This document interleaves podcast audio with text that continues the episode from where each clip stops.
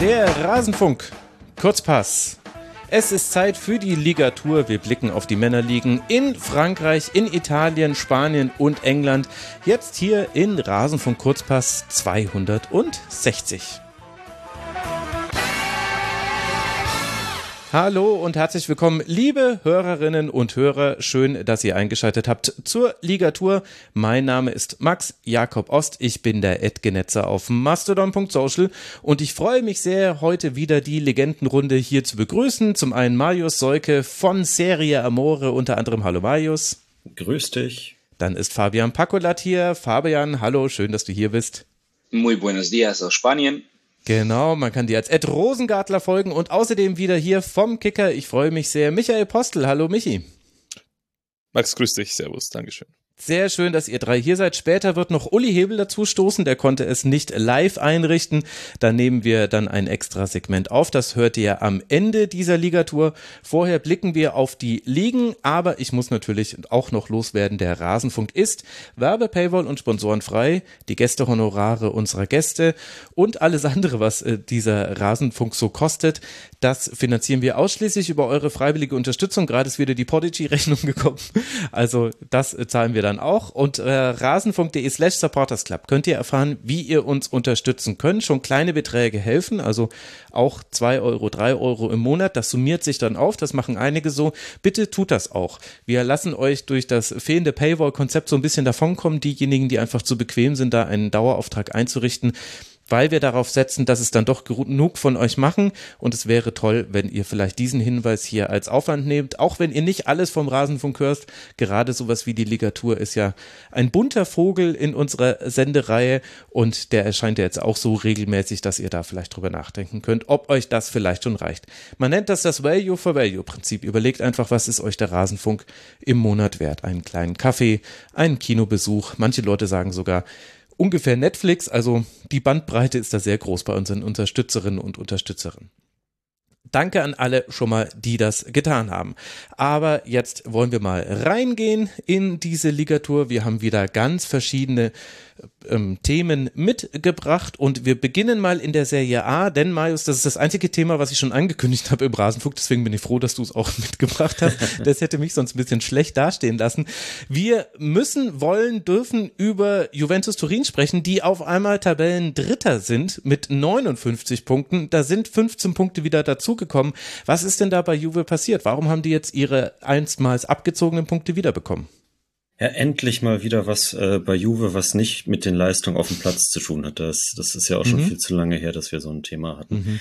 Ähm, ja, in der vergangenen Woche hat Juve vor dem ähm, obersten Sportgericht des Nationalen Olympischen Komitees in Italien ein Berufungsverfahren abgehalten, eben gegen diese Strafe, die im Winter ihnen auferlegt worden ist. Ähm, vielleicht erinnern sich einige, dort sind Juve ja die, die angesprochenen 15 Punkte abgezogen worden, weil sie in den Corona-Jahren ihre ähm, Jahresberichte, also ihre Geschäftszahlen, so die Anklage äh, frisiert haben sollen mit ähm, fingierten Spielerbewertungen. Da bin ich jetzt als äh, Transfermarktmensch dann ja irgendwie auch äh, so halbwegs im Thema, mhm. was, was, was Marktwerte anbelangt.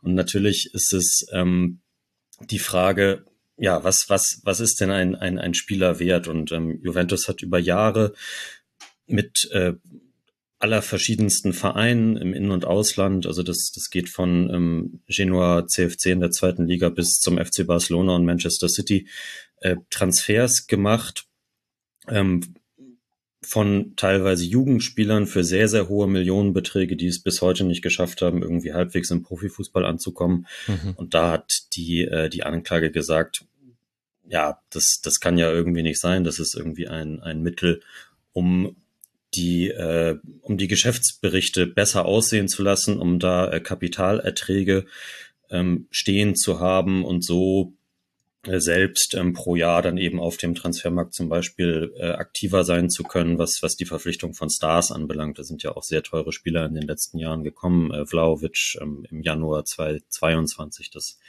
äh, das eine Beispiel mit rund 80 Millionen Euro. Mhm. Und vielleicht durch diese Verkäufe von, äh, von Jugendspielern teilweise für 10 Millionen Euro hätte man sich das sonst vielleicht gar nicht leisten können. Äh, und da hat dann das, äh, der Verband, der italienische Verband gesagt, das äh, geht irgendwie so nicht, wir, wir müssen da irgendwie was machen und ähm, ein, eine Regelung dagegen ist immer noch nicht entschieden worden, weil es eben unklar ist, wie man das äh, so genau in einen Gesetzestext rein ähm, pressen kann.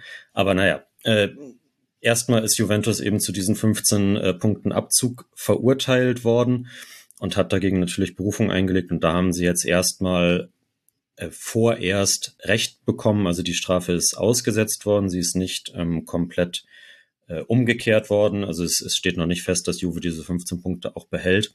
Das wird dann tatsächlich erst nach Saisonende final verhandelt werden. Also die, der, das ist der, ja fantastisch. Ja, absolut, absolut.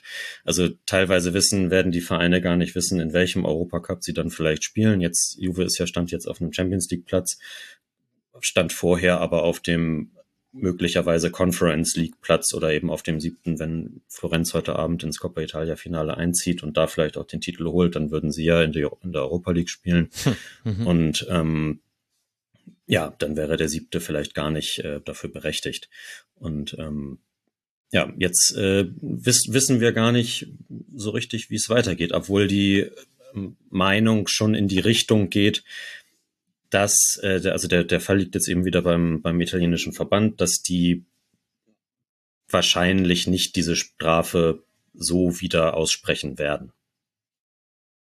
Aber hilf mir noch mal kurz, was war jetzt der Grund, diese Strafe rückgängig zu machen. Hängt das damit zusammen, dass dieses Modell, was der Juve getan hat, nämlich äh, Spieler hoch zu bewerten, dass das ja nur im Tausch funktioniert? Denn äh, was ja quasi buchhalterisch da passiert ist, ich äh, verkaufe einen Spieler und ich kaufe einen Spieler. Genau. Und wenn ich den Spieler kaufe für eine, sagen wir jetzt einfach mal, übertriebene Ablösesumme, dann kann ich das quasi erstmal als Zuwachs in meine Bilanz reinschreiben. Also jetzt ganz vereinfacht gesprochen, liebe BL, genau. nicht ausrasten.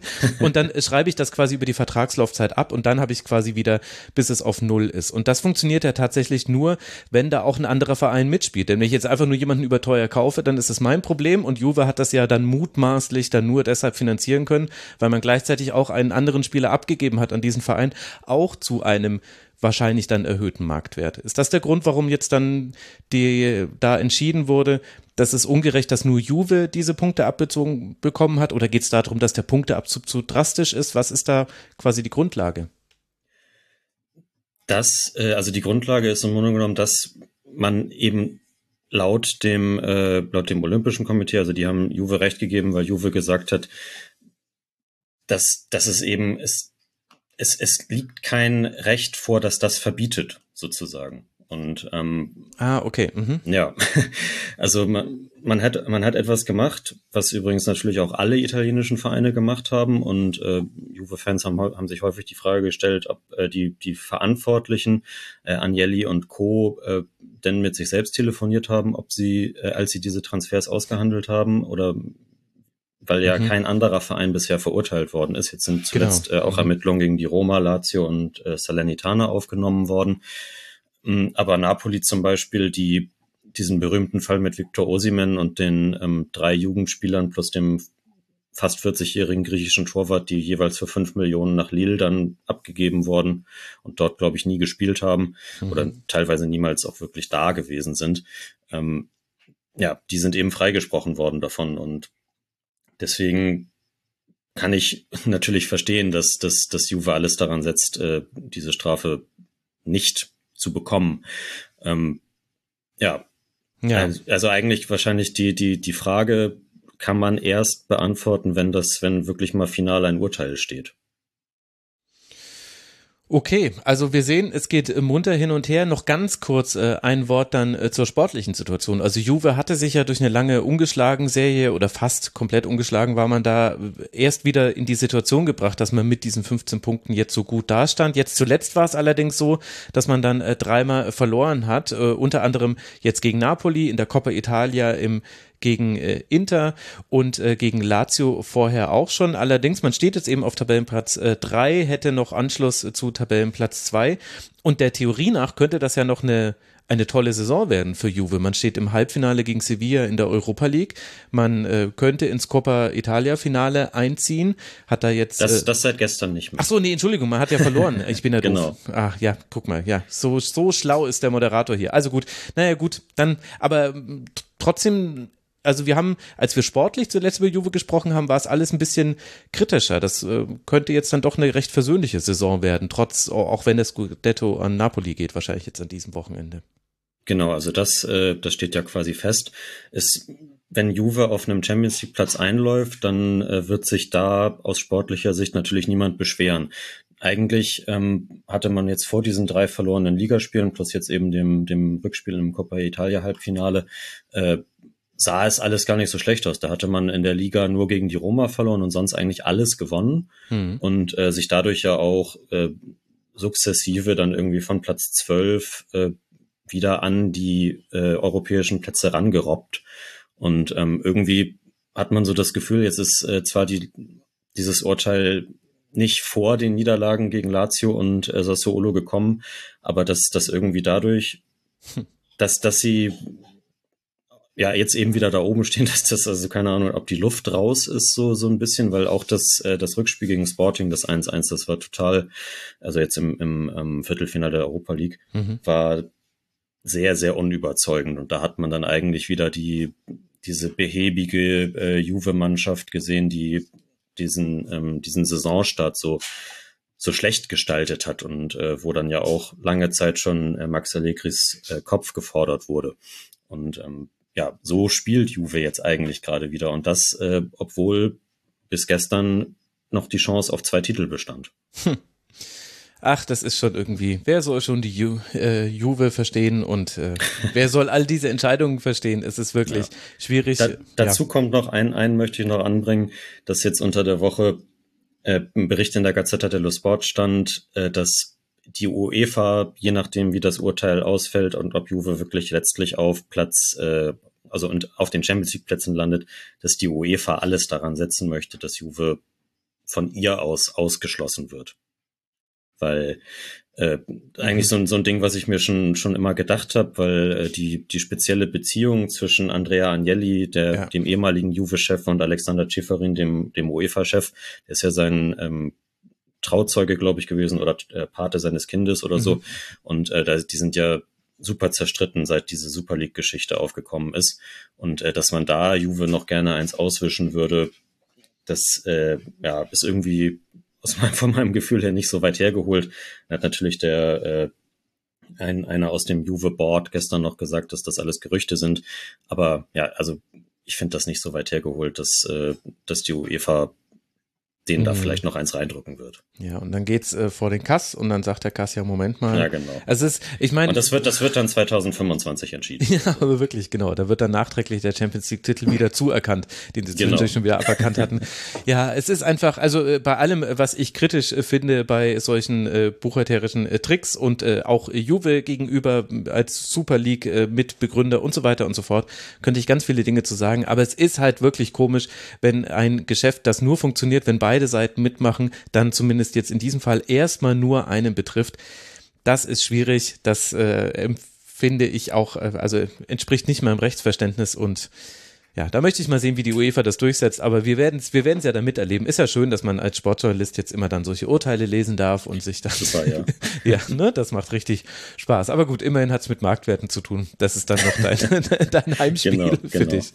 Okay, also ich danke dir für diesen Überblick. Das war jetzt einmal ein längerer Block, aber das interessiert ja sicherlich auch euch, liebe Hörerinnen und Hörer. Dann würde ich mal vorschlagen, gehen wir doch vom Drittplatzierten der Serie A zum Drittplatzierten der Ligue 1.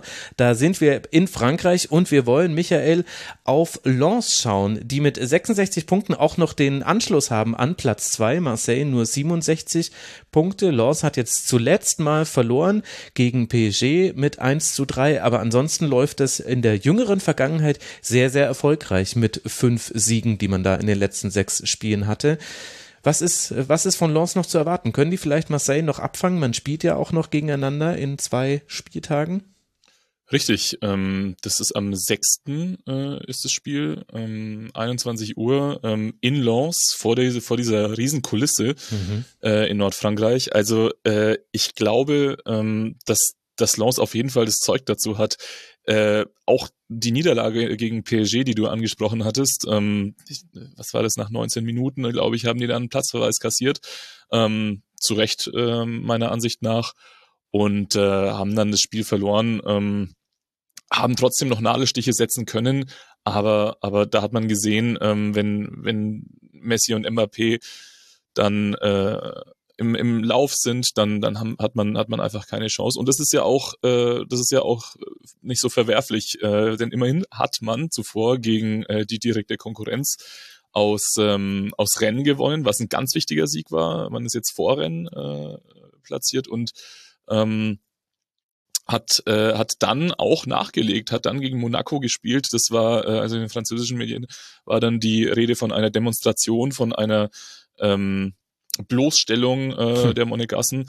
Äh, und da muss ich auch sagen, es, es war, äh, war beeindruckend, wie sie da gespielt haben. Äh, so spielen sie allerdings schon die gesamte Saison ähm, auf diese Art und Weise. Äh, und zwar es äh, geht bei, bei, bei, bei den äh, Lançois ganz viel über die Physis. Also ähm, die, die rennen unfassbar viel, ähm, schaffen es in der 70. Minute noch einen draufzulegen, ähm, pressen hoch die ganze Zeit und äh, zwingen so ganz viele Tore.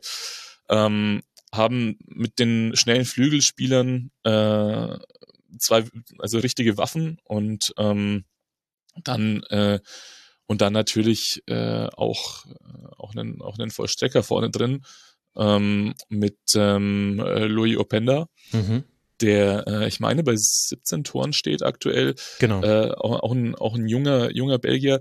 Äh, und äh, das, hängt vieles offenbar damit zusammen, dass ähm, im, äh, im Herbst damals ähm, da, da ging der, der Leistungsdiagnostiker ging dann, ähm, das war, das war Laurent Bessière und ähm, auch sein Kollege äh, Dubois heißt der, die sind dann nach Nizza gegangen und ähm, dann kam eben Benoit Delaval und ähm, der hatte schon unter ähm, Marcelo Bielsa äh, ge gearbeitet und äh, hat jetzt in, in Lens eben eine sehr äh, starke Methode entwickelt, um eben diese, diese Physis immer wieder auf den Platz zu bringen. Also es ist wirklich beeindruckend, welche Konstanz die dabei auch äh, an den Tag legen. Und ähm, ja, äh, da sind sie, da sind sie dann auch oftmals einfach nicht zu stoppen. Man hat äh, noch kein adäquates Mittel gefunden, um äh, gegen dieses unfassbar offensive, äh, schnelle Pressing äh, hm. Äh, um, um dem Die zu kommen. Und ähm, ja, am, am 6. werden wir sehen, äh, wie, das, wie das dann gegen Marseille ausschaut. Ich meine, Marseille ist eine, ist eine sehr stabile Mannschaft, äh, ist letztes Jahr, äh, war letztes Jahr auch äh, Zweiter und ähm, muss jetzt eben schauen, ähm, dass man, dass man, dass man die Lancement auf, auf, äh, auf Abstand hält. Äh, es wird schwierig genug, aber äh, Lens hat auch in den letzten beiden Jahren äh, die, die gute Ausgangsposition immer erst am Ende verspielt. Das heißt, äh, jetzt, ja, jetzt ist es, jetzt geht's eigentlich erst ans Eingemachte. Ähm, ja. Und äh, ich glaube, das Spiel wird dann eben auch entscheiden gegen Marseille, auf jeden Fall. Das ist ja verrückt, dass wir über den Erfolg eines Teams äh, sprechen und äh, dann landen wir nicht beim Trainer, wir landen nicht beim Sportdirektor, sondern beim Leistungsdiagnostiker und sagen, das ist, äh, das ist der entscheidende Mann. Spannend. Auf einer der entscheidenden Männer. Also natürlich, ja, ja, klar, also Trainer, ne? Frank A ist klar. Äh, Kevin Danso, Ex-Augsburger, äh, hat, glaube ich, alle Spiele um 90 Minuten gemacht, wenn ich mich jetzt nicht ganz irre. Ähm, also sind, sind viele Faktoren, aber ja, ja, genau. Also der Leistungsdiagnostiker ist einer der, der wichtigsten Faktoren. Da würde mich jetzt die anderen beiden äh, interessieren, äh, Marius, Fabian, da würde ich euch gerne mit reinholen.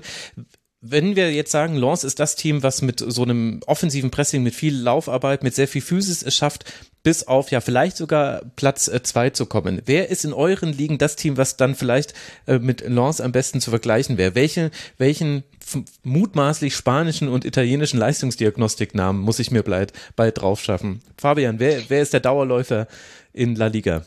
Also von der Spielweise würde ich jetzt zwar nicht ganz konform gehen, aber ich denke, äh, Real Sociedad San Sebastian macht das Aha. richtig gut.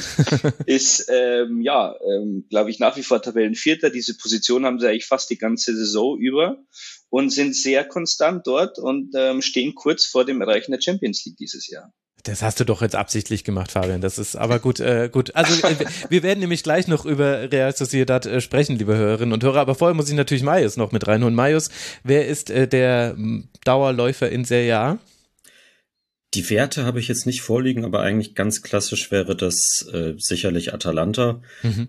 die ja auch immer so ein, ein, ein, ein recht krasses Offensivpressing auf jeden Fall seit Jahren etabliert haben und jetzt damit ja auch auch wenn es nicht ganz äh, so, so gut läuft wie in den letzten Jahren, ja doch mit 52 Punkten und vier Rückstand auf die Champions League Plätze ziemlich gut dastehen.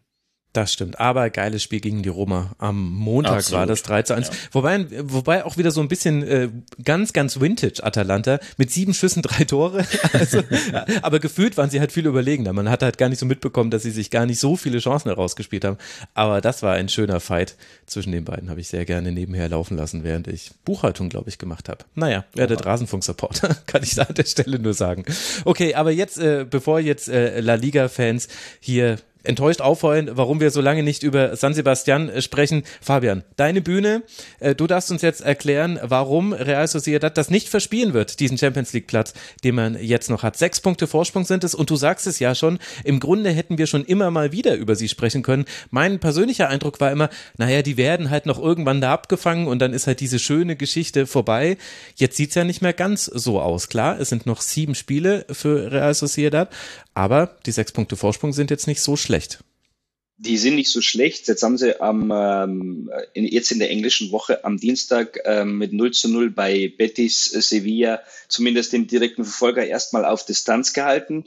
Ja, und ich denke, das äh, Erfolgsrezept bei den Basken ist einfach hauptsächlich tatsächlich der Trainer der ähm, selber Spieler war bei San Sebastian, der dann die zweite Mannschaft trainiert hat, auch die Jugend trainiert hat und ähm, jetzt seit ein paar Jahren die erste Mannschaft trainiert, der äh, Real Sociedad lebt, der Real Sociedad ist und ähm, die haben ein sehr stimmiges Verhältnis im Moment natürlich auch mit der Vereinsführung und ähm, ich finde besonders beachtlich dieses Jahr ist, dass sie ja am Anfang der Saison richtig, richtig, richtig großes Pech hatten. Also es hat mit Glück begonnen, denn sie haben ja Alexander Isak verkauft für sage und schreibe, glaube ich, 70 Millionen Euro an die Neureichen aus Newcastle United. Grüße an Uli. Und ähm, der macht das da auch richtig gut, aber Real Sociedad hatte dann natürlich plötzlich äh, kurz vor Transferende im Sommer äh, keinen Stürmer mehr oder beziehungsweise keinen gesetzten Neuner mehr. Und dann haben sie sich mit Umar Sadiq einen geholt von ähm, Udi Almeria, von einem Aufsteiger, der in der zweiten Liga schon gebombt hat ohne Ende, der nigerianischer Nationalspieler ist und der einfach, ja, äh, eins der großen Stürmertalente in Europas ist oder war, denn er war kaum mal eine Woche in äh, San Sebastian, da hat er sich das Kreuzband gerissen. Und dann war diese Reinvestition schon wieder dahin. Und ähm, ja, San Sebastian hat dann noch ganz schnell am Transfermarkt geguckt, was noch zu machen ist. Und haben sich dann Alexander Sorlot von Leipzig noch schnell ähm, geschnappt. Und der ist jetzt im Moment der gesetzte Neuner. Und da sind wir ja eigentlich schon bei einem Punkt, wo man sagen muss, okay, der ist jetzt nicht vergleichbar mit den anderen beiden. Ähm, der macht es gut, der macht auch seine Tore, der macht seine Ablagen, hat natürlich äh, körperlich auch äh, einiges zu bieten, aber ähm, er ist nicht dieser Torgarant, das die anderen beiden wahrscheinlich gewesen wären. Und dann hatten sie mit äh, Mikel Oyarzabal, äh, spanischer Nationalspieler, Kapitän von Real Sociedad, auch äh, schon einen derben Ausfall, der auch mit Kreuzbandriss ausgefallen ist, der vor ein paar Wochen erst zurückkam, natürlich noch weit weg ist von ähm, seiner Topleistung oder seinem, seinem, seinem Leistungshöhepunkt, ja, Höhepunkt, sagen wir mal. Und auch diesen äh, Rückschlag konnten sie verkraften, vereint ähm, wegstecken und sind einfach sehr, sehr konstant und ähm, haben da eine richtig gute Mischung gefunden, haben viele Jugendspiele auch hochgezogen ähm, und äh, haben, wie gesagt, einen Trainer, der den Verein lebt jeden Tag ähm, das ist übrigens der Trainer, vielleicht können sich einige noch erinnern, der, glaube ich, letztes Jahr in der Europa League-Saison die Vereinshymne einfach mal in der Pressekonferenz ins Mikrofon gebrüllt hat. Und zwar von vorne bis hinten über zwei Minuten oder so. Stimmt, also der, ähm, das ist richtig sympathisch, was da läuft, richtig groß, äh, richtig gute Arbeit und die haben sich im Moment als stabilstes Team platziert nach den großen drei in Spanien. Hm. Imanol Alguacil ist der Name, den sollten wir jetzt äh, zumindest einmal noch fallen ja. lassen, auch wenn ich Angst habe, ihn äh, falsch ausgesprochen zu haben wenn du das jetzt so alles erzählst, also die Namen, das ist ja interessant, eben genauso das mit Ishak haben ja vielleicht noch äh, einige mitbekommen, vielleicht auch noch die Leih von Sirlot, aber dieses Wegstecken der Rückschläge scheint auch auf einer guten Defensive zu basieren. Also man hat 29 Tore jetzt kassiert in 31 Toren.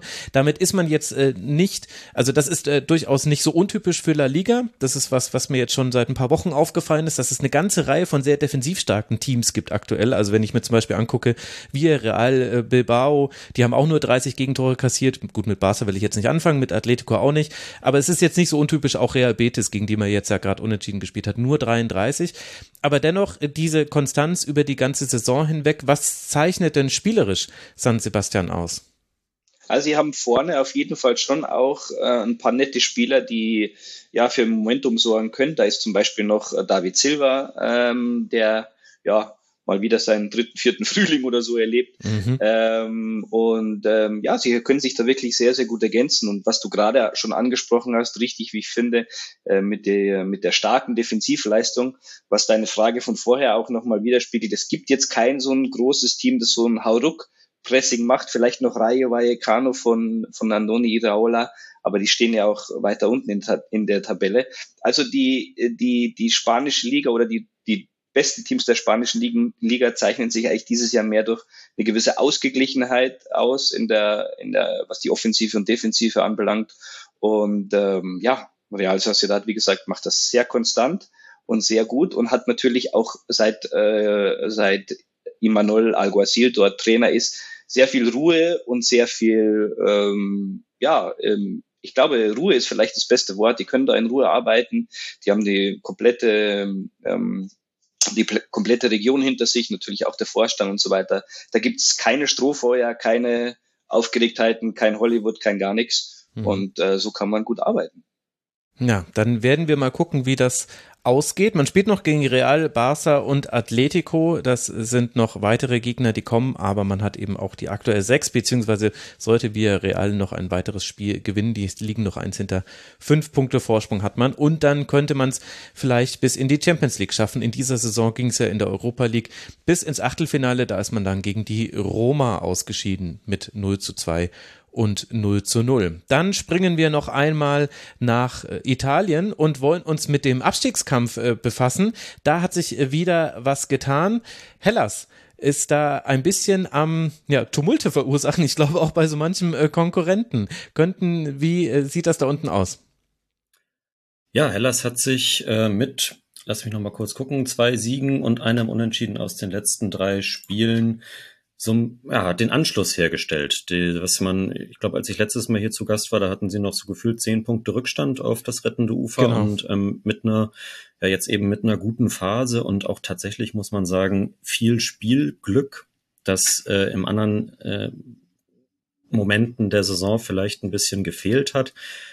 Ähm, kann man dann vielleicht sagen, das gleicht sich dann ja doch bis in einer Saison alles wieder aus.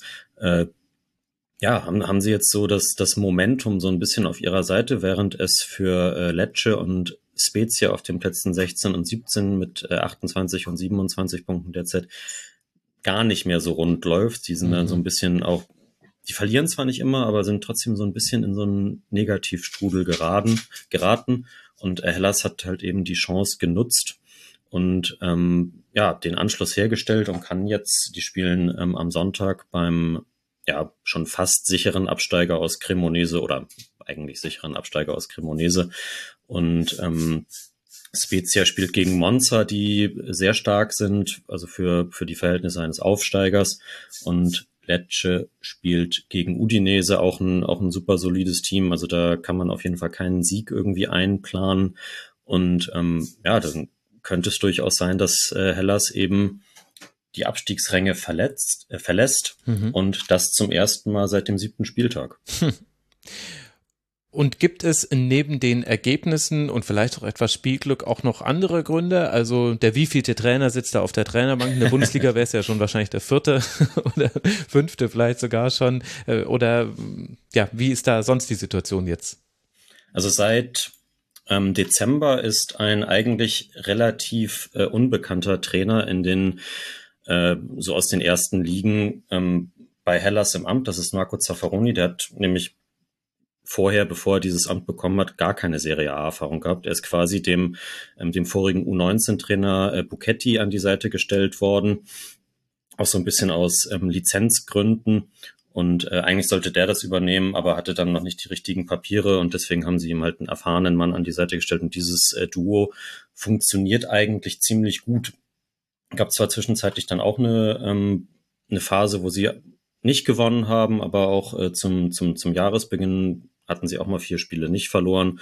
Und äh, ja, die, die beiden haben das geschafft, die Mannschaft auf jeden Fall defensiv äh, sehr zu stabilisieren und diesen, den, vor allem diesen, diesen Kampfgeist, den die Mannschaft äh, in den vergangenen Jahren unter Igor Tudor und äh, Ivan Juric, das hat die so richtig ausgezeichnet. Mhm. Und ähm, das haben die irgendwie geschafft, wieder zurückzuholen. Also Hellas spielt nicht wirklich ansehnlichen Fußball, aber ist äh, hinten ziemlich äh, massiert, sag ich jetzt mal, und äh, schafft es äh, effektiv zu kontern und äh, ja eben auch die Chancen, die sie haben, in, in, in Tore umzumünzen und ähm, dadurch eben so ein bisschen dieses angesprochene Momentum äh, auf ihre Seite zu bekommen. Also die finde ich schon, dass es auch äh, kadertechnisch ähm, durchaus äh, stärker sind als die als die als die Konkurrenz da unten. Wenn man sich einen ähm, Linksverteidiger Josh Stoik anguckt, der zwar erst 20 ist, aber sicherlich äh, im kommenden Sommer ein Kandidat ist, der für mehrere Millionen in die Premier League wechseln könnte. Ähm, Pharaoni oder Tamese, die, die auch unter äh, Juric und Tudor schon, schon sehr, sehr stark waren. Miguel Veloso, der Kapitän, Portugiese, kennt man vielleicht noch. Ähm, da, und äh, Simone Verdi, der jetzt auch gegen Bologna beim Sieg den Doppelpack gemacht hat. Das, das sind äh, Spieler, die Qualität haben und ähm, auch im Abstiegskampf auf jeden Fall schon erfahren sind und was vielleicht ein bisschen Vorteile bringt gegenüber Mannschaften wie Spezia und Lecce, die zwar auch teilweise gute Spiele haben, aber in diesen Situationen eben noch nicht so oft waren, wie, wie das teilweise diese sehr erfahrenen Spieler eben gewesen sind. Mhm. Und man hat ja auch noch ein interessantes Restprogramm, wenn ich mir das so angucke. Also jetzt Cremonese hast du schon angesprochen. Man spielt auch noch auswärts in Lecce oder bei Lecce besser gesagt und noch zu Hause gegen Empoli am vorletzten Spieltag. Sollte man es eng halten mit den anderen da vorne. Also Empoli ist schon ein bisschen weg. Könnte aber auch dementsprechend sein, dass es für die dann um nichts mehr geht an diesem vorletzten Spieltag. Absolut. Dann könnte das da wirklich nochmal interessant werden.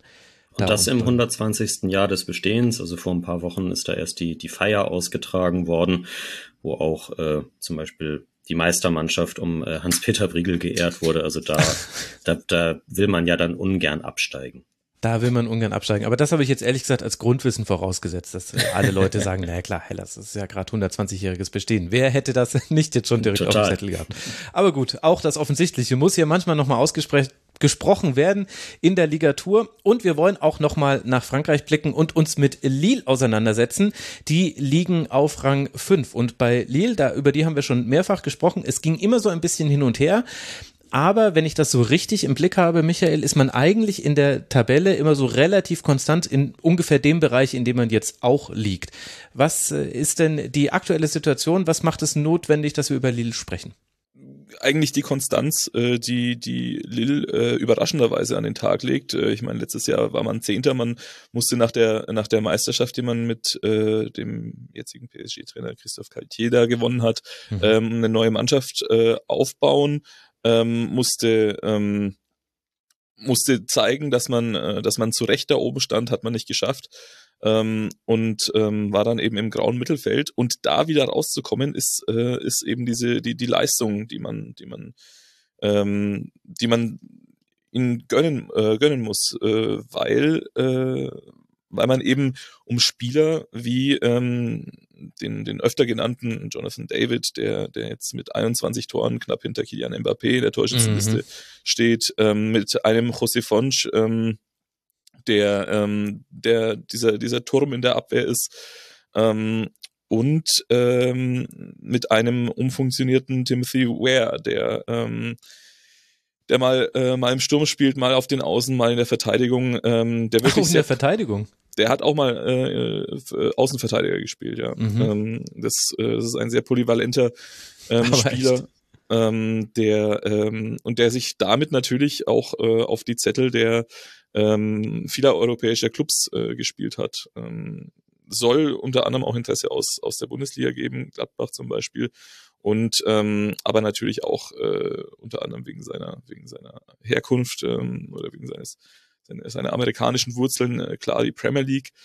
Ähm, mhm. Und Marseille äh, ist interessiert, genau. Und ähm, da ist es, äh, da ist es jetzt die Frage, bleibt man, ähm, bleibt man auf den, äh, auf den vorderen Plätzen? Also aktuell, du hast es gesagt, äh, ist Lille Fünfter, ähm, drei Punkte äh, vor Rennes. Ähm, aber Rennes ist, ist, ist eine starke Mannschaft. Auch Lyon könnte da theoretisch noch ein Wörtchen mitreden, auch wenn es nur noch sechs Partien zu spielen sind aber ähm, aber da muss man gefeit sein. Man muss diese Angriffe äh, von denen abwehren und es geht noch gegen Monaco und gegen Marseille. Also es ist äh, es kommt jetzt ganz viel auf diesen Endspurt an ähm, und da äh, ist dann auch die Frage, wie es in Zukunft läuft. Jonathan David äh, steht bei vielen äh, Topclubs äh, in mhm. der Premier League auch äh, auf dem Zettel. Sogar Bayern soll mal soll mal angefragt haben. Ähm, und äh, da dann schon wieder eine neue Mannschaft äh, aufzubauen, ist, äh, ist, ist genau die, äh, die Problematik, die sich dann auftun würde. Äh, vor allem, wenn man dann international spielt, äh, in dem Fall in der Europa League. Ist denn äh, Jonathan David auch äh, the real deal? Also klar, wenn jemand irgendwie nur ein Tor hinter Kylian Mbappé in der Torjägerliste äh, liegt, ich glaube 25 Torbeteiligungen in 31 äh, Spielen hat er gesammelt, das ist alles sehr gut, könnte ja aber auch so ein One-Hit, One-Season-Wonder sein. Ja, das ist er definitiv nicht. Also nach den letzten beiden Saisons, wo er auch schon geknipst hat, ähm, es, es war natürlich mal die, die, äh, die Gefahr, er ist ja auch noch jung, ähm, dass, äh, dass er da, dass er da abbaut. Äh, er war zuvor äh, bisschen im Schatten von Burak Yilmaz, äh, der ähm, der war da aber schon 35, 36 und ähm, ist dann ist dann gegangen äh, und dann ist äh, David eben der der der Nachfolger von ähm, dem vorhin erwähnten Victor Osimhen geworden und ähm, hat regelmäßig sogar in der letzten Saison seine Tore gemacht, ähm, was schon von einer gewissen Konstanz zeugt äh, was aber natürlich in der League A auch nochmal eine andere Nummer ist als in der Premier League. Und ähm, da, mhm. da besteht dann äh, genau die, äh, darin besteht dann genau die Aufgabe, äh, auch äh, bei einem anderen Verein, auch in einer anderen Liga, ähm, die dann deutlich physischer verteidigt, äh, seine, seine, seine Qualitäten nachzuweisen. Auch bei der WM äh, war er ja dabei, ähm, hat, äh, ist nicht groß in Erscheinung getreten, was natürlich auch daran liegt, dass äh, das ganze äh, kanadische Team ähm, keinen großen Auftrag hatte. Und ähm, ja, also ein One-Hit-Wonder ist er nicht. Ich, ähm, ich glaube, dass er, dass er, äh, wenn er in der League A bleibt, äh, weiter knipsen wird. Ähm, die Frage ist, ob das auch in der Premier League oder woanders, äh, äh, woanders möglich ist. Die Qualität dazu hat er aber auf jeden Fall. Mhm. Und er spielt natürlich auch in einem offensiv starken Team. Also Paulo Fonseca, der ja von der Roma gekommen ist, ist da der, der Trainer. Und wenn ich mir zum Beispiel die Expected Goals angucke, dann liegt Lille sogar auf Rang 2 hinter PSG und mit gar nicht, also es gibt eine Lücke, aber die ist gar nicht so groß. In den Toren, die man erzielt hat, ist äh, der, ist es äh, tatsächlich ein bisschen anders. Da hat Monaco ein bisschen mehr erzielt. Aber das liest sich für mich, ohne dass ich jetzt viel von Lille gesehen hatte, so ehrlich muss ich sein, als würde man eben auch einen Offensivfußball spielen. Das tut man auf jeden Fall, ja. Also man, das Spiel ist natürlich auch auf, auf, auf äh, Jonathan David ausge, äh, ausgelegt. Also ähm, man weiß, dass er schnell ist, man weiß, dass er äh, unglaublich viel arbeiten kann ähm, und Bälle verteilen, aber auch eben äh, ins Tor schießen kann. Also das, er hat, er hat viele, er hat eine Vielseitigkeit, äh, die er sich ähm, in den letzten Jahren antrainiert hat. Er wurde damals ähm, also in seiner, in seiner Jugend äh, wurde er äh, in Salzburg und in Stuttgart angeboten. Äh, er konnte wegen Visaproblemen konnte es damals nicht, äh, nicht wahrnehmen, aber er hat damals schon immer Extraschichten geschoben. äh, hat, äh, hat das, hat das auch dann äh, weiterverfolgt, als er, ähm, als er nach Europa gekommen ist äh, und ähm, diese, äh, ja, diese Vielseitigkeit zeichnet ihn dann aus und, und ähm, Die Tore, also ich meine, du, du sagst Expected Goals, klar, aber die Tore muss man dann eben auch machen. Also äh, er hat er hat diese Kaltschnäuzigkeit. Es ist ein offensives Team, klar. Es ist ein Team, das das äh, das ihm die Bälle zuspielt, aber er arbeitet sie auch die Tore. Okay, also wir sehen, da gibt es definitiv ein Stürmertalent, das vielleicht wieder aus der Liga kommen würde. Wäre ja jetzt nicht das erste, wäre nicht das erste, was einen dann überrascht. Wir werden verfolgen, ob Lil das schaffen kann, sich da oben zu halten. Wie gesagt, die Voraussetzungen sind dafür da. Danke dir, Michael. Und dann habe ich an euch alle drei nur noch eine letzte Frage, die auch Uli gleich noch beantworten werden muss, nämlich welche Spiele sollte man am Wochenende unbedingt im Blick haben bei euch in der Liga? Fabian, du darfst mal beginnen beginnen. In La Liga gibt es ein Aufeinandertreffen, gibt es da so ein was macht Osasuna? Müssen wir uns mit Girona gegen Cadiz oder was ist da? Was ist da los? Was kannst du uns anbieten? Na, es ist heiß in der Liga, was die europäischen Plätze anbelangt. Von daher ähm, gibt es ein interessantes Duell bereits am äh, heutigen Abend, nämlich Athletic Bilbao spielt zu Hause gegen Sevilla. Das sind vielleicht die zwei Teams, die im Moment am meisten äh, in Form sind. Ich glaube, Bilbao hat jetzt drei Spiele in Folge gewonnen und meldet sich nochmal an im Kampf um Europa. Und Sevilla hat sich mit dem neuen Trainer Mendilibar befreit ähm, und ist jetzt, glaube ich, auf Platz 13 hochgerutscht. Also da kann man am, äh, am heutigen Abend schon mal gar nichts äh, falsch machen. Mhm. Und ja, ähm, äh, das ist jetzt erstmal, ähm, würde ich ja sagen, das, äh, das Spiel von heute Abend auf jeden Fall. Wollen wir da noch äh, kurz äh, draufblicken auf diesen äh, Kampf um Europa, weil es ist ja wirklich sehr eng. Äh, Betis 49 Punkte, Villarreal 47 Punkte, Bilbao 46 Punkte und ja, ich glaube, Osasuna darf man da schon noch mit dazu zählen mit 44 Punkten. Das sind dann äh, drei Punkte Rückstand aktuell. Das ist ein bisschen enger, als ich das äh, zuletzt so in Erinnerung hatte. Total. Jetzt ist vielleicht sogar noch Rayo Vallecano reingerutscht. Mhm, die stimmt, haben gestern gegen Sieg gegen mit dem Sieg gegen Barca, die also so sehr wie die Meisterschaft auch entschieden ist in Spanien, ähm, machen sich die beiden da gerade keine Ehre, weder Barca noch Real Madrid in den letzten Wochen. Also nee, es wird wirklich, äh, auf jeden Fall äh, spannend. Ich bin auch äh, nach wie vor äh, gespannt, was Betis macht, weil sie haben jetzt gerade so einen Einbruch irgendwie unter Pellegrini und ähm, waren eigentlich lange Zeit für mich die das Team, das vielleicht die Champions League noch packen kann. Jetzt sind sie sechs Punkte hinten, ähm, aber wir haben natürlich noch ein paar Spieltage, sieben Spieltage glaube ich noch. Also von daher darf man die nicht abschreiben. Via Real mit Kike Setien ist immer ein interessantes Team. Wie gesagt, Bilbao gerade ähm, wirklich in Form mit drei Siegen in Folge. Die Basken äh, werden auch nochmal angreifen. Osasuna und Vallecano würde ich jetzt da ein bisschen äh, hervor, äh, ja, bisschen ausnehmen. Ich glaube, die werden es nicht nach oben äh, noch reinschaffen, aber genau, zwischen ähm, Real Sociedad, die es wahrscheinlich in die Champions League schaffen, und dann Betis, Villarreal und Athletic, da, äh, da wird spannend bleiben. Das kann man sich auf jeden Fall angucken und ist natürlich äh, völlig klar, warum ich nach Girona gefragt habe, da, denn da spielt Valentin Castellanos, der alleine, alleine Real Madrid mit 4 zu 2 abgeschossen hat, so muss man es sagen, hat vier seiner elf Saisontore gegen Real gemacht. Der hatte einen richtig, richtig guten Abend. Wann war das? Am Dienstag, glaube ich. Äh, das war am Dienstag, genau. Ja, also da ging es äh, gut ab. Deswegen äh, gibt's noch, gibt's noch weiteres Spiel, deswegen, äh, deswegen dieser kleine Girona-Gag, den ich da unbedingt noch mit einbauen würde. Aber äh, gibt es noch weitere Partie, auf die man blicken sollte?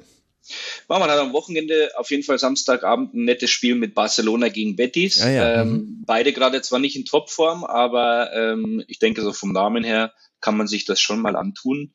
Und ähm, alle anderen Partien versprechen jetzt am ersten Blick vielleicht nicht so viel, aber ähm, ja, kann ähm, ja immer sein, dass jemand vier Tore erzielt. Kann, kann immer passieren. Girona weiß man ja vielleicht auch, ist ja so ein Manchester City äh, Ausbildungssatellitenclub und Castellanos, den du angesprochen hast, der war ja vorher bei New York City, dann zu Girona und wahrscheinlich kommt er dann in zwei Jahren zu Manchester City, wenn er so weitermacht wie bisher. Na, das ist doch schön, dass Manchester auch endlich mal wieder ein bisschen äh, Talent in sein Team bekommt. Das können sie gebrauchen. Das ist die gute, die Good News zum, zum Donnerstagvormittag. Äh, Dann äh, schauen wir noch auf die Serie A. Marius, was sollten wir denn in Italien im Blick behalten? Es ist das ähm, römische mailändische Wochenende und damit mhm. ja auch der absolute Kampf um die Champions League Plätze. Am äh, Samstag um 18 Uhr empfängt José Mourinhos Roma Milan. Die sind ja beide bei 56 Punkten und haben tatsächlich auch das, äh, die gleiche Tordifferenz. Hm. Da, äh, da geht's auf jeden Fall um viel. Und ähm, ja, Festung Olympico, ähm, das wird sicherlich auch ziemlich stimmungsvoll werden. Und dann am äh, Sonntag um 12.30 Uhr empfängt Inter Lazio. Und äh, sollte Lazio dieses Spiel nicht gewinnen und äh, zeitgleich zeitgleich am Tag davor äh, Napoli Salernitana schlagen, dann stehen sie dann eben auch äh, vom, vom Sofa her als, äh, äh mhm. äh, als Meister fest. Da gab's äh, noch Gespräche, ob, ob man das nicht zeitgleich dann äh, stattfinden das lassen wollte ich soll. Das ist, sagen, ähm, das ist, das ist aber, glaube ich, noch nicht ne? entschieden. Das ist, glaube ich, noch nicht entschieden. Ach so, nee, das weiß man jetzt noch nicht am Donnerstag, ob am Samstag oder Sonntag gespielt wird. Okay, alles klar, muss wieder vor das Olympische ne? Komitee wahrscheinlich sagen. genau, Na, genau. ich weiß nicht, ob das jetzt äh, du in Deutschland, da wäre jetzt noch nicht mal der Antrag durch. Also deswegen, ja, okay, deswegen okay. Äh, dieses Italien-Bashing, äh, glaube ich, möchte ich da nicht haben. Aber nee, nee, ich, ich, ich, ich, ich, ich sehe das äh, eher so ein bisschen aus romantischer Sicht. Ja, es, es wäre natürlich, das wäre schon das, was ich jetzt auch sagen wollte. Also Napoli könnte wieder Meister werden und dann, ich meine, auf dem Sofa säße dann keiner, da könnten wir uns da schon sicher sein. Sitzen würde da auch keiner. Aber schöner wäre es natürlich tatsächlich, wenn das in einem Stadion passieren könnte. Genau, eben deshalb. Das ist das Ding, ja. Gut, äh, vielleicht wird ja das Spiel noch verschoben. Dann äh, bekämen wir da unseren Wunsch. Und dann haben wir ja noch die Ligue 1. Michael, auf was sollten wir da achten an diesem Wochenende? Ja, am ersten ähm, Straßburg gegen, äh, gegen Lyon. Straßburg ist noch akut abstiegsgefährdet mhm. und ähm, Lyon möchte noch äh, um jeden Preis die internationalen Plätze erreichen. Und ähm, wenn ich außerhalb der Liga irgendwas äh, sagen dürfte, dann ist natürlich am Samstag findet das Pokalfinale statt zwischen Toulouse und Nantes. Ja, ähm, na klar, stimmt, richtig. Ja, Samstag. Mhm. Genau, zwei, die es äh, in der Liga äh, nicht immer gezeigt haben, aber ähm, Nantes kann den, äh, kann den Pokalsieg wiederholen, äh, ist auch ebenso wie äh, Straßburg äh, akut abstiegsgefährdet immer noch, äh, liegt nur knapp über dem, über dem Strich äh, mit, glaube ich, zwei oder drei äh, Toren Vorsprung nur vor Brest. Mhm. Und ähm, Genau, also man kann äh, auf jeden Fall am Freitag sich die Liga anschauen, Stra Straßburg gegen Lyon und dann am Samstag das Pokalfinale Toulouse gegen Nantes. Ja, und ich habe irgendwie so das Gefühl, über diesen Abstiegskampf werden wir noch sprechen. Auxerre, äh, Straßburg, Nantes und Brest äh, innerhalb von zwei Punkten. Also die einen haben 33 Auxerre und die anderen haben 32 und da ist es nur die Tordifferenz und die ist minimal unterschiedlich. Minus 10, minus 11, minus 13. Ich habe das Gefühl, über den Abstiegskampf in der Ligue 1 werden wir noch sprechen, denn dass PSG Meister wird irgendwann, das muss dann nicht mehr so wirklich thematisiert werden. Richtig. Ich danke euch äh, dreien sehr. Herzlichen Dank an Michael Postel vom Kicker. Danke, dass du wieder mit dabei warst. Dankeschön auch, Max. Danke an Marius Seuke, der M. Seuke auf Twitter, habe ich vorhin, glaube ich, gar nicht gesagt. Danke, Marius. Danke dir, wie immer, für die Einladung. Hat mir sehr viel Spaß gemacht. Und ich danke auch dem Ed Rosengartler, Fabian Pacula. Danke dir, lieber Fabian. Grüße nach Spanien. Vielen Dank. Schönen Tag euch allen. Und hier geht's jetzt weiter mit Uli Hebel. Jetzt begrüße ich Uli Hebel bei mir, die Stimme von Sky und der Zone und natürlich auch von Click and Rush, dem Premier League Podcast. Hallo Uli. Hallo, grüß dich. Schön, dass du hier bist. Wir haben es hinter uns, das große Spiel der Saison. Wir alle haben darauf gewartet. City gegen Arsenal. Die Frage, würde Arsenal irgendwie es doch schaffen, gegen diese Übermacht aus Manchester zu bestehen? Man muss sagen, nein, können sie nicht. 1 zu 4, das war dann sehr deutlich schon in der siebten Minute Kevin De Bruyne. John Stones dann noch ganz kurz äh, vor der Halbzeit und als dann das 3 zu 0 gefallen ist, äh, wieder durch äh, Kevin De Bruyne in der 54. Minute nach Vorlage von Erling Haaland da war der Cars Gessen. 4 zu 1 am Ende gewinnt City, hat jetzt zwei Punkte Rückstand, aber ja auch noch zwei Spiele weniger. Der Drops ist gelutscht, oder? Das wird sich jetzt City nicht mehr nehmen lassen. Ähm, Jetzt muss ich aufpassen, was ich antworte. Ich sage in unserem Podcast immer, ich falle nicht mehr um und äh, da wird immer die Prozentfrage gestellt, zu wie viel Prozent ist die Möglichkeit da, dass Arsenal Meister wird und ich habe gesagt, ich gehe nie unter 51. Ah. Aber ich mache eine fette Null vor die 51 und ein Komma, weil ja, also ich glaube leider, das war's ja. Also ich fürchte, das, das hat man ja in dem Spiel auch gesehen, wo der Unterschied noch liegt, kann mir schwer vorstellen, dass es irgendwas gibt, was in irgendeiner Weise Arsenal jetzt doch noch nach vorne schiebt. Ich glaube aber ehrlich gesagt auch selbst hätten die aus irgendwelchen Gründen Mittwochabend gewonnen, hätte ich trotzdem inzwischen fast auf City getippt, weil es einfach zu deutlich aussieht im Moment. Ja, diese drei Unentschieden von Arsenal, die haben halt wirklich äh, rein gefressen jetzt die drei Unentschieden, die man jetzt zuletzt hatte vor diesem Spiel. Also quasi der Einbruch kam eigentlich schon vorher. 2-2 gegen Liverpool, das war ja eher noch glücklich und gut, da einen Punkt mitzunehmen. 2-2 gegen West Ham und dann dieses 3-3 gegen Southampton. Auch da irgendwie auch noch gut, da trotzdem einen Punkt mitzunehmen, aber es reicht halt nicht. Und wenn du dann so deutlich verlierst, sagt es was deiner Meinung nach auch aus über den Zustand der Liga, dass es dann, naja, wir hatten jetzt eben diesen, diesen Sondereffekt äh, Arsenal, aber letztlich läuft es ja jetzt dann doch wieder auf das hinaus, was wir auch vor der Saison im Grunde so erwarten konnten. Ja, ich würde eher, ich würde gar nicht sagen, dass es an der Liga liegt als solches, sondern es sagt viel über Manchester City aus. Mhm. Und ähm, wenn du mir die Ausfahrt einmal erlaubst, ich habe das auch schon ähm, in sozialen Netzwerken so gesagt und dazu stehe ich aber auch. Ich, ich finde trotzdem, egal wie die Saison ausgeht für Arsenal und ich prognostiziere mal, dass das jetzt eine plus zehn Punkte äh, Saison wird für, für City am Ende. Ähm, ist es trotzdem eine total besondere Truppe, die Arsenal da hat und sie sind so weit voraus dem Prozess, dass es überhaupt kein Beinbruch ist, dass das jetzt so läuft, wie es läuft. Die Diskrepanz in diesem Spitzenspiel zwischen dem, was angekündigt war und dem, was letztlich auf dem Feld zu sehen war, war wahrscheinlich nie größer in einem Topspiel, ähm, in einem saisondefinierenden Spiel. Und trotzdem ist Arsenal im Schnitt sind die Leistungsträger 22, 23 Jahre alt. Diese Truppe hat zusammen noch nie ein Champions League Spiel absolviert. Das werden sie erst nächstes Jahr tun. Die haben einen Trainer, von dem ich denke, dass er so ziemlich für alles Lösungen findet. Nur wenn halt, und das ist der große Unterschied von allen anderen Mannschaften im Vergleich zu Manchester City und sowas muss aber auch wachsen. Wenn bei Arsenal ein William Saliba fehlt, dann kommt mhm. Rob Holding rein und das ist gar kein persönlicher Vorwurf von Rob Holding, aber der ist einfach nicht gut genug. Und äh, dann könnte man sich noch überlegen, naja, wäre jetzt Tomiyasu gesund, dann äh, könnte Ben White in die Mitte rutschen oder vielleicht auch mal auf die Sechserposition, wo Thomas Partey eine Saison spielt, in der 25 Spiele lang sensationell war und jetzt 10 Spiele lang durchschnittlich bis hundsmiserabel war. Und das kann Arsenal einfach nicht problemlos äh, auffangen. Und das Beispiel, das ich dir nenne, ist Nathan Arke. Das ist für mich, das spielt eine, mhm. das ist zum Niederknien die Saison, die der spielt. Dessen Tacklings sind grandios. Also wer Tacklings mag, einfach mal bei, bei YouTube reinhaken. Das ist, das ist italienischer 90er-Jahres-Stil von Nathan Arke. Der fehlt mhm. gegen Arsenal. Ja und du musst nicht drüber reden, mhm. weil es einfach überhaupt nicht ins Gewicht fällt, weil sie problemlos rumschieben können, wie sie lustig sind und einen qualitativ genauso guten, wenn nicht sogar teilweise passenderen oder besseren Ersatz finden. Und das ist bei Arsenal, das Wort ist wichtig, noch nicht der Fall. Ich glaube, das kann passieren, aber noch ist es nicht so. Hm.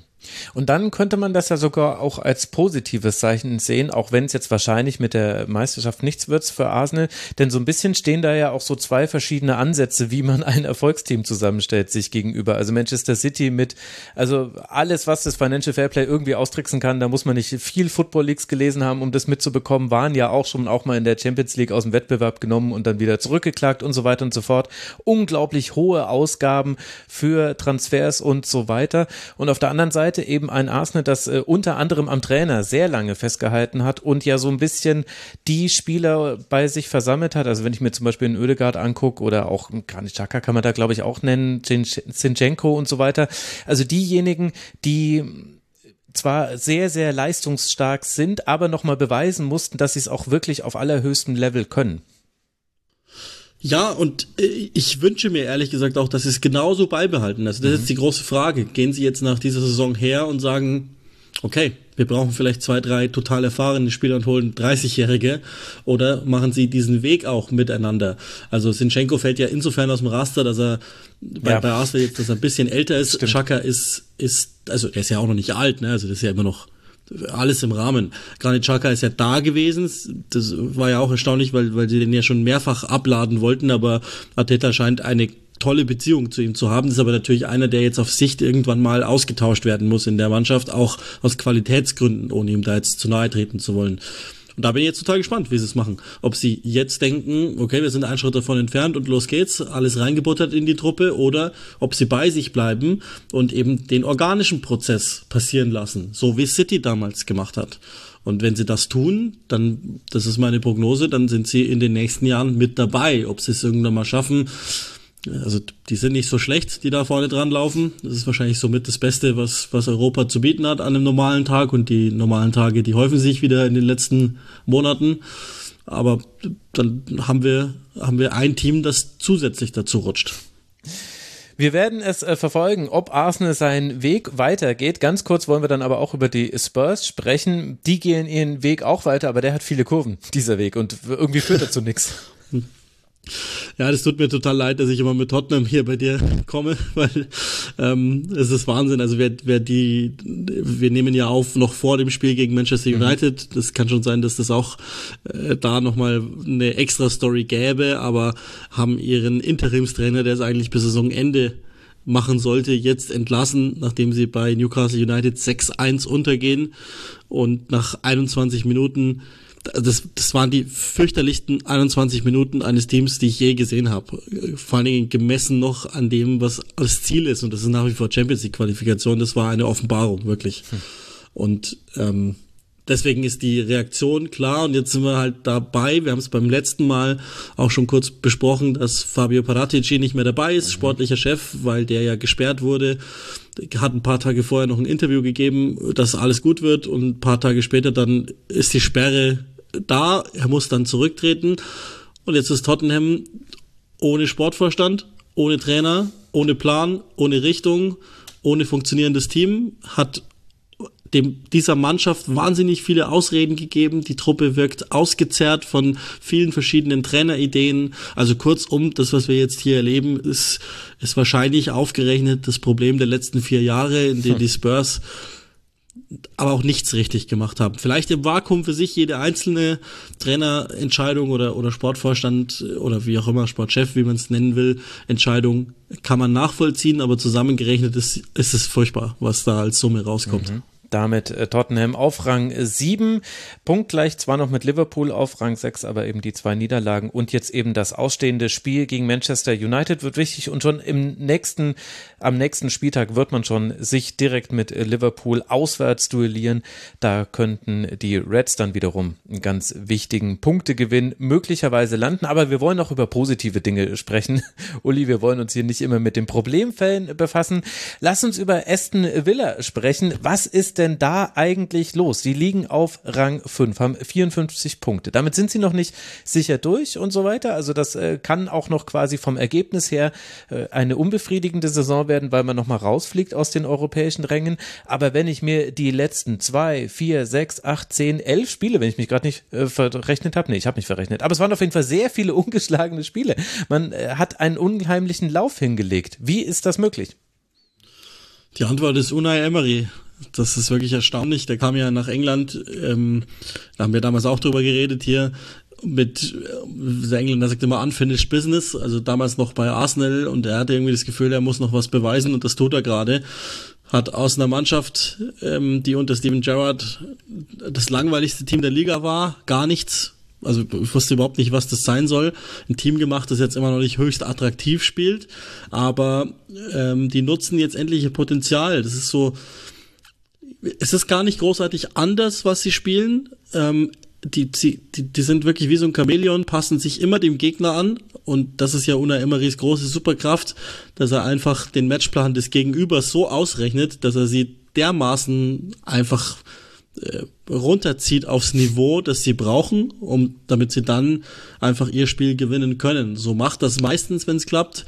Und ähm, das kommt dazu, dass so ziemlich jeder einzelne Spieler der im Moment zumindest spielt, seine, seine eigene Form verbessert hat, mit dem ganz anderen Selbstbewusstsein auftritt. Das haben auch einzelne davon, wie McGinn zum Beispiel mal gesagt, dass er äh, von Una Emery die so klare Anweisungen bekommt per Video, wie er es noch überhaupt nie bekommen hat und er weiß zu jedem Zeitpunkt, was er zu tun hat und das lässt sich im Moment einfach die Ergebnisse holen. Nochmal nicht immer gut spielen, aber die Ergebnisse holen und ähm, eine besondere Nennung muss noch erlaubt sein, Ollie Watkins, von dem ich immer ziemlich viel gehalten habe, weil, glaube ich, die Einstellung, die, die technischen Fähigkeiten und auch die grundsätzlich physischen Voraussetzungen so sind, dass das ein wahnsinnig guter Stürmer sein muss, an dem auch Arsenal mhm. zum Beispiel dran war. Und der, der ist also der dreht plötzlich hohl unter, unter Emery. Das ist der absolut klare Zielspieler, das war er vorher nie, sondern er war eigentlich eher immer so ein Schattenstürmer, der für andere kreieren musste oder für Coutinho ablegen musste und eigentlich eher für zweite Bälle oder für Konter da war und jetzt ist es ein klarer Zielspieler geworden und man sieht plötzlich auch bei dem, ach guck mal, der ist ja gar nicht so schlecht. Hm. Und wie wird das äh, begleitet in den Medien und von äh, vielleicht auch anderen Verantwortlichen? Also Emery war ja zwischendurch noch bei Villarreal, das war quasi die Station nach Arsenal und jetzt eben diese Rückkehr, die ja zumindest stand jetzt ja wirklich beeindruckend ist. Ja, also es ist so, dass, dass intern immer ja ein großes Ziel ausgegeben worden ist. Also die Besitzer von Aston Villa sind sehr, sehr ambitionierte Leute, die unter anderem auch die Milwaukee Bucks haben in, in der NBA.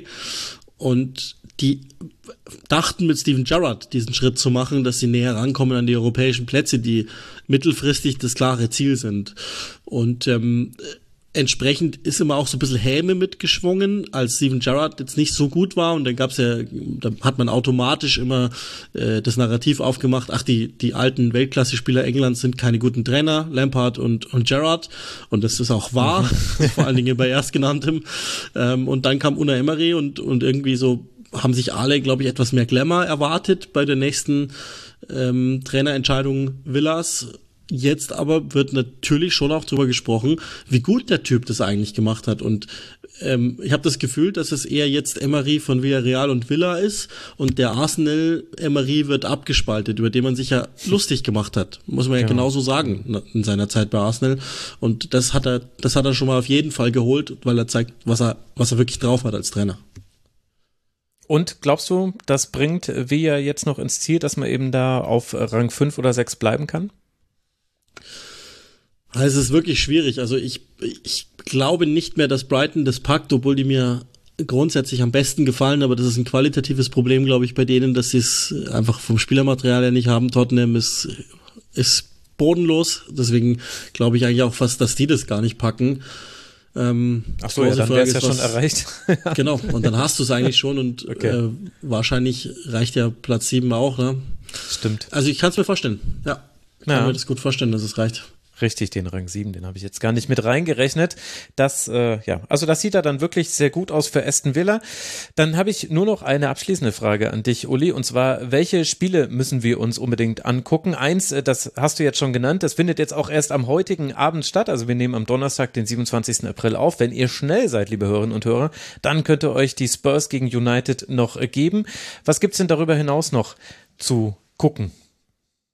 Also es geht schon weiter äh, Samstag, Sonntag und dann auch Montag. Ich glaube trotzdem, dass man Tottenham im Auge behalten muss, weil es einfach, das ist so das Finale dann am Sonntag gegen Liverpool, bei Liverpool, mhm. hast du ja schon mal kurz angesprochen. Ich glaube, das muss man gucken.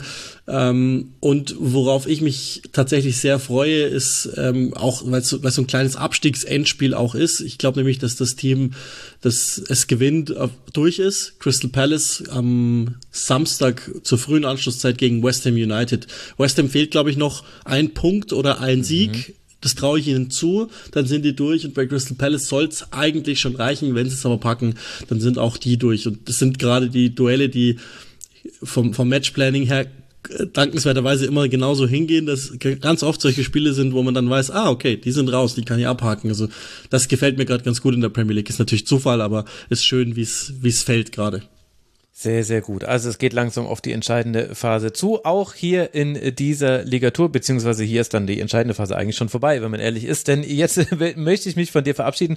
Uli, du hast dich hier trotz äh, gesundheitlich angeschlagener Stimme äh, durchgepeitscht. Vielen, vielen Dank dir für deine Zeit. Ed Uli Hebe, man kann dir überall folgen, wo es soziale Netzwerke gibt. Danke dir, dass du mit dabei warst in der Ligatur. Und dann auch nochmal herzlichen Dank an die vorherigen Gäste Michael Postel, Marius Seuke und Fabian Packo. Nicolat. Das war Rasenfunk Kurzpass Nummer 260. Bitte unterstützt den Rasenfunk finanziell. Rasenfunk.de slash Supporters Club. Da erfahrt ihr, wie das geht und auch unsere Gäste profitieren davon. Sie bekommen natürlich ein Gästehonorar. In diesem Sinne, bleibt gesund, bleibt den Rasenfunk gewogen und bitte empfehlt uns weiter. Vor allem die Ligatur. Danke euch und bis bald. Macht's gut. Ciao.